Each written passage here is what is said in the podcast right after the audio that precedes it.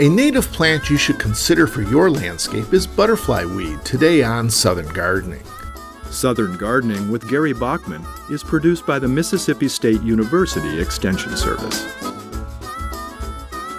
Chosen as a Mississippi Medallion Native winner in 2012, butterfly weed, commonly known as milkweed, is low maintenance, attracts lots of butterflies, especially monarchs, and is deer resistant. Known botanically as Asclepias tuberosa, butterfly weed grows to 36 inches tall and 24 inches wide.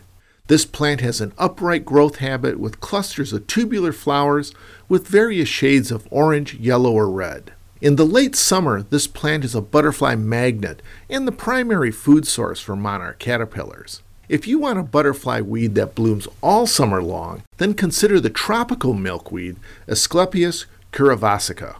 I wouldn't rely entirely on this species, as there is a bit of concern about tropical milkweed being a host to a protozoan parasite that can harm the butterflies.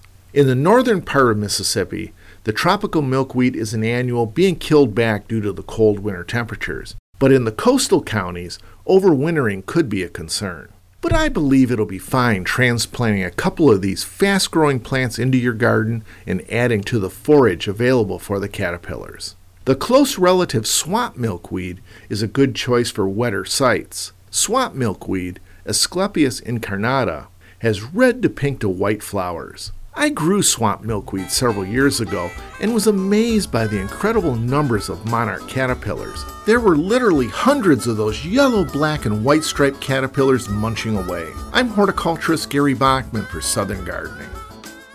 Southern Gardening with Gary Bachman is produced by the Mississippi State University Extension Service.